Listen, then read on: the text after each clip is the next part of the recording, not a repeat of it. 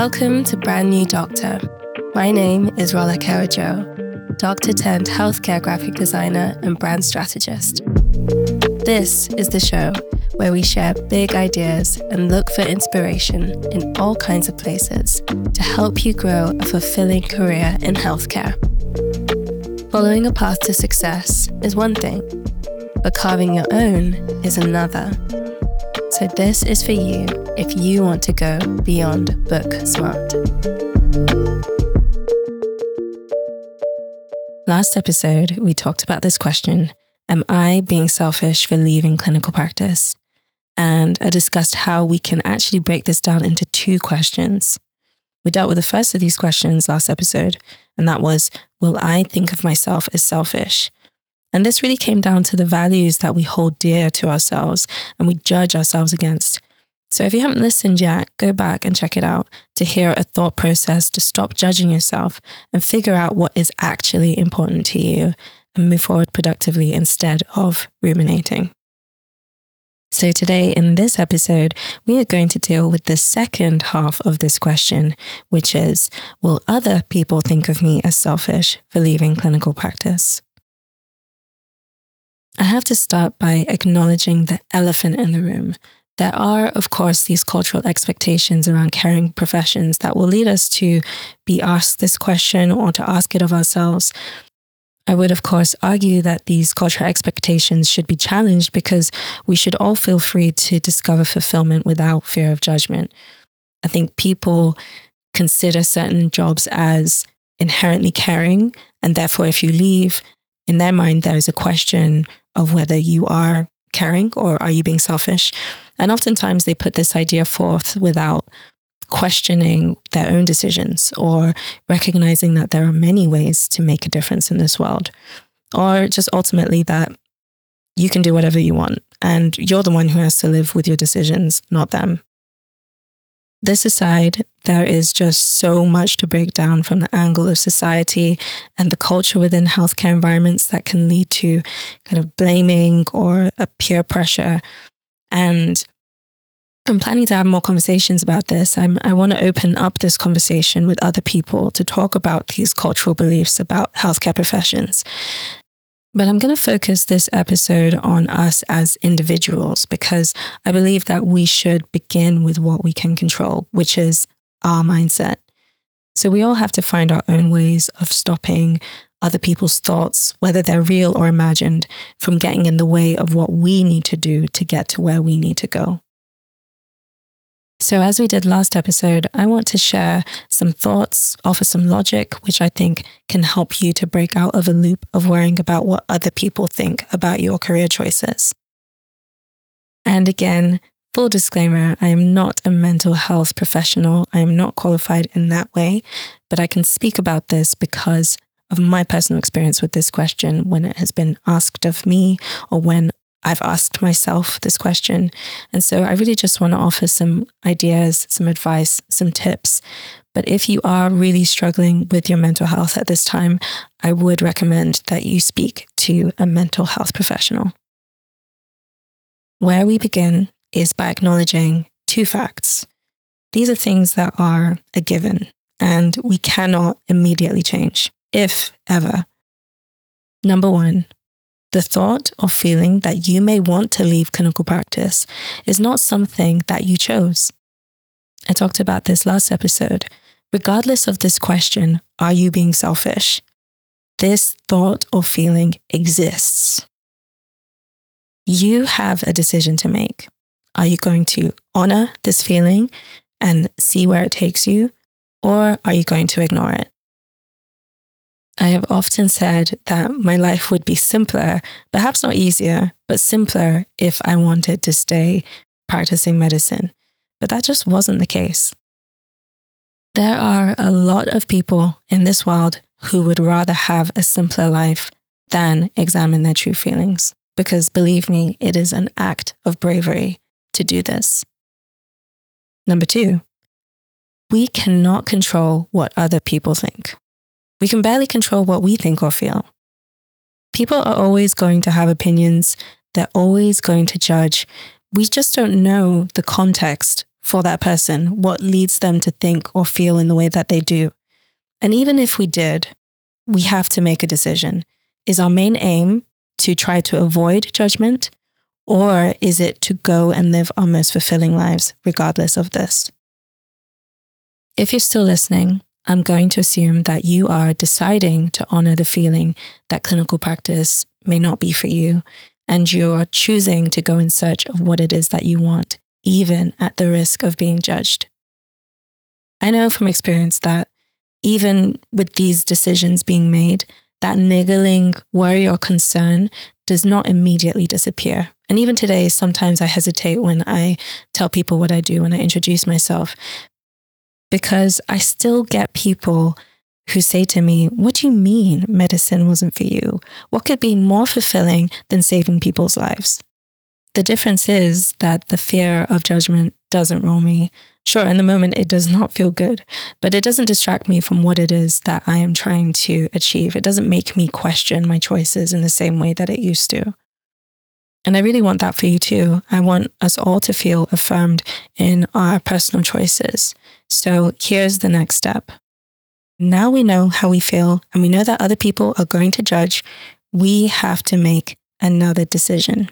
We have to decide to treat other people's opinions objectively as information. Sometimes it's useful, sometimes it's not. And since it's just information, we can decide what we want to do with it. Remember that every day we get bombarded with information, but we put it through a filtering system. We throw a lot of it out so that we don't get overwhelmed. And you can choose to put people's opinions and thoughts through that same filter. Ask yourself is this information useful? Is this helpful for me in my journey? If it's not, throw it away. It takes practice to do this, but it gets easier the more you make this conscious mental choice.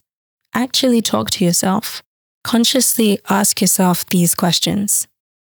You can practice this whenever you start to worry about what other people are thinking about you. You can practice it after someone has asked you this question or beforehand so that you can brace yourself and you can protect yourself.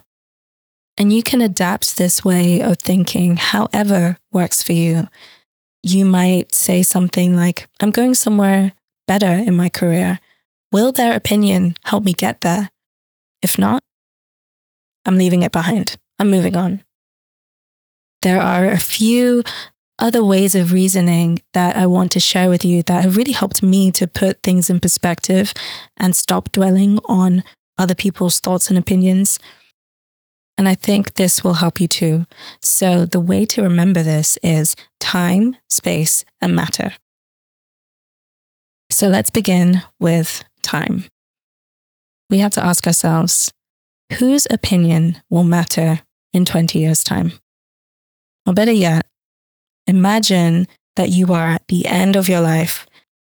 You left clinical practice and you went in search of that thing that you are truly passionate about, even if you don't know what that is right now. When you look back on your life, do you think that you will be concerned about what other people thought about you or your choices? Of course not. I'm guessing that it will seem pretty inconsequential to you at that point. And I know it sounds dark, but in the face of death, we do get pretty clear on what actually matters to us and it's coming for all of us. I personally find it helpful to remember that I'm not going to live forever because it really puts things into perspective. Thinking in this way reminds us that this discomfort we feel is temporary and worth bearing if it comes part and parcel with stepping out to find what we really want in our lives. So, next up is space. We can ask ourselves which spaces or communities will encourage my growth? We need to actively curate our influences, especially if we are trying to carve our own path, because the right mentors, peers, and like minds will not just be handed to you in the same way that you get a supervisor at work. You have to seek them out yourself. You have to find the people that will encourage and guide you and empathize with you rather than judge you or make you doubt yourself. While you're figuring out your career, you'll need this to help you hang in there and deal with the discomfort of uncertainty rather than worsen it. You can also ask yourself the reverse. You can ask who is close to you that makes you doubt your actions or makes you feel judged. And it may not just be one person, it could be a group of people, could be colleagues, friends. You need to identify them to avoid triggering interactions. And this is not to say that they are bad people or that you have to cut them out entirely, but perhaps when it comes to your career, you don't discuss details or seek their opinions. It can be helpful to create some boundaries around topics that are important to us you have to imagine that certain areas of our lives which are important to us are like a high profile party. You can only come inside if you have an invitation. You decide who's on the guest list. And if they're not on there, they just don't get to come inside. Forgive the cheesy example, but my point is that we have to be very, very clear on these things. And what I can tell you from my personal experience is that I started to move forward in my career when I stopped talking about my career with people in spaces that I wanted to leave, i.e., other clinicians in clinical practice, and spent more time talking to people in the kinds of spaces where I wanted to be. And finally, let's talk about matter. The question to ask ourselves is very simple What really matters to you? It is all coming back to your values. And we talked about this in the last episode. So if you haven't had a chance to hear it yet, go back and listen. The idea is that when we know what our values are, we can be clear on whether our career choices, or any choice for that matter, is in alignment with them. And when we know that our choices and our values are aligned, we can stop thinking in these binary terms of good or bad because we focus instead on acting out of integrity with who we are, and we can stop judging ourselves.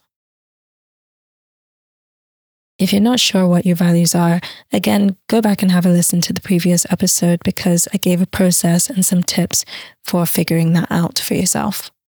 Knowing your values not only helps us to stop judging ourselves, it also helps us to deal with other people's judgments or the fear that other people are judging us because we have less doubt about the integrity or the foundations of our decisions. And that again gives us perspective and helps us to see the bigger picture. That's it. Time, space, and matter. Remembering these three things can give us the perspective that we need. Please, please, please remember that this question of what other people will think of you will hit you hardest when you're early in your career because, in a sense, you're still closer to where you're coming from than where you're going. But with time, this gets easier because you'll see your ideas and your dreams getting closer to you. They'll be coming out of your head and they'll be playing out in real life. And you'll build confidence in your ability to make that happen by making independent choices naturally having some space and distance from people who question you or make you question yourself helps just because you're not eating doubt and judgment for breakfast. And with more clarity on what matters to you, you'll build resilience because you'll see that acting in alignment with your values can create real change in your life, even when other people doubt you. I hope this was helpful to you. I'd love to hear your thoughts on this question Am I selfish for leaving clinical practice? I want to know how you've dealt with it. So get in touch because I want to get your feedback and perhaps even share it on the podcast. As I said before, it is important for us to start with our mindset and what we can do as individuals. But I would love to discuss the wider societal expectations and the culture around clinicians and people in caring professions. So stay tuned for more on this. Thank you for listening to this episode of Brand New Doctor. I hope it inspired you in your personal journey. Check out the notes for a summary of the show with all of the important links. And if you enjoyed this, do me a favor subscribe and share this episode with someone else you think could benefit from this message. I'd love to hear from you. So why not leave a rating and review? It really helps other people to discover the podcast too. You can also find me on LinkedIn as Rolake and on Instagram as rolake.so. So that's all for now, but I'll be back soon with another episode of Brand New Doctor.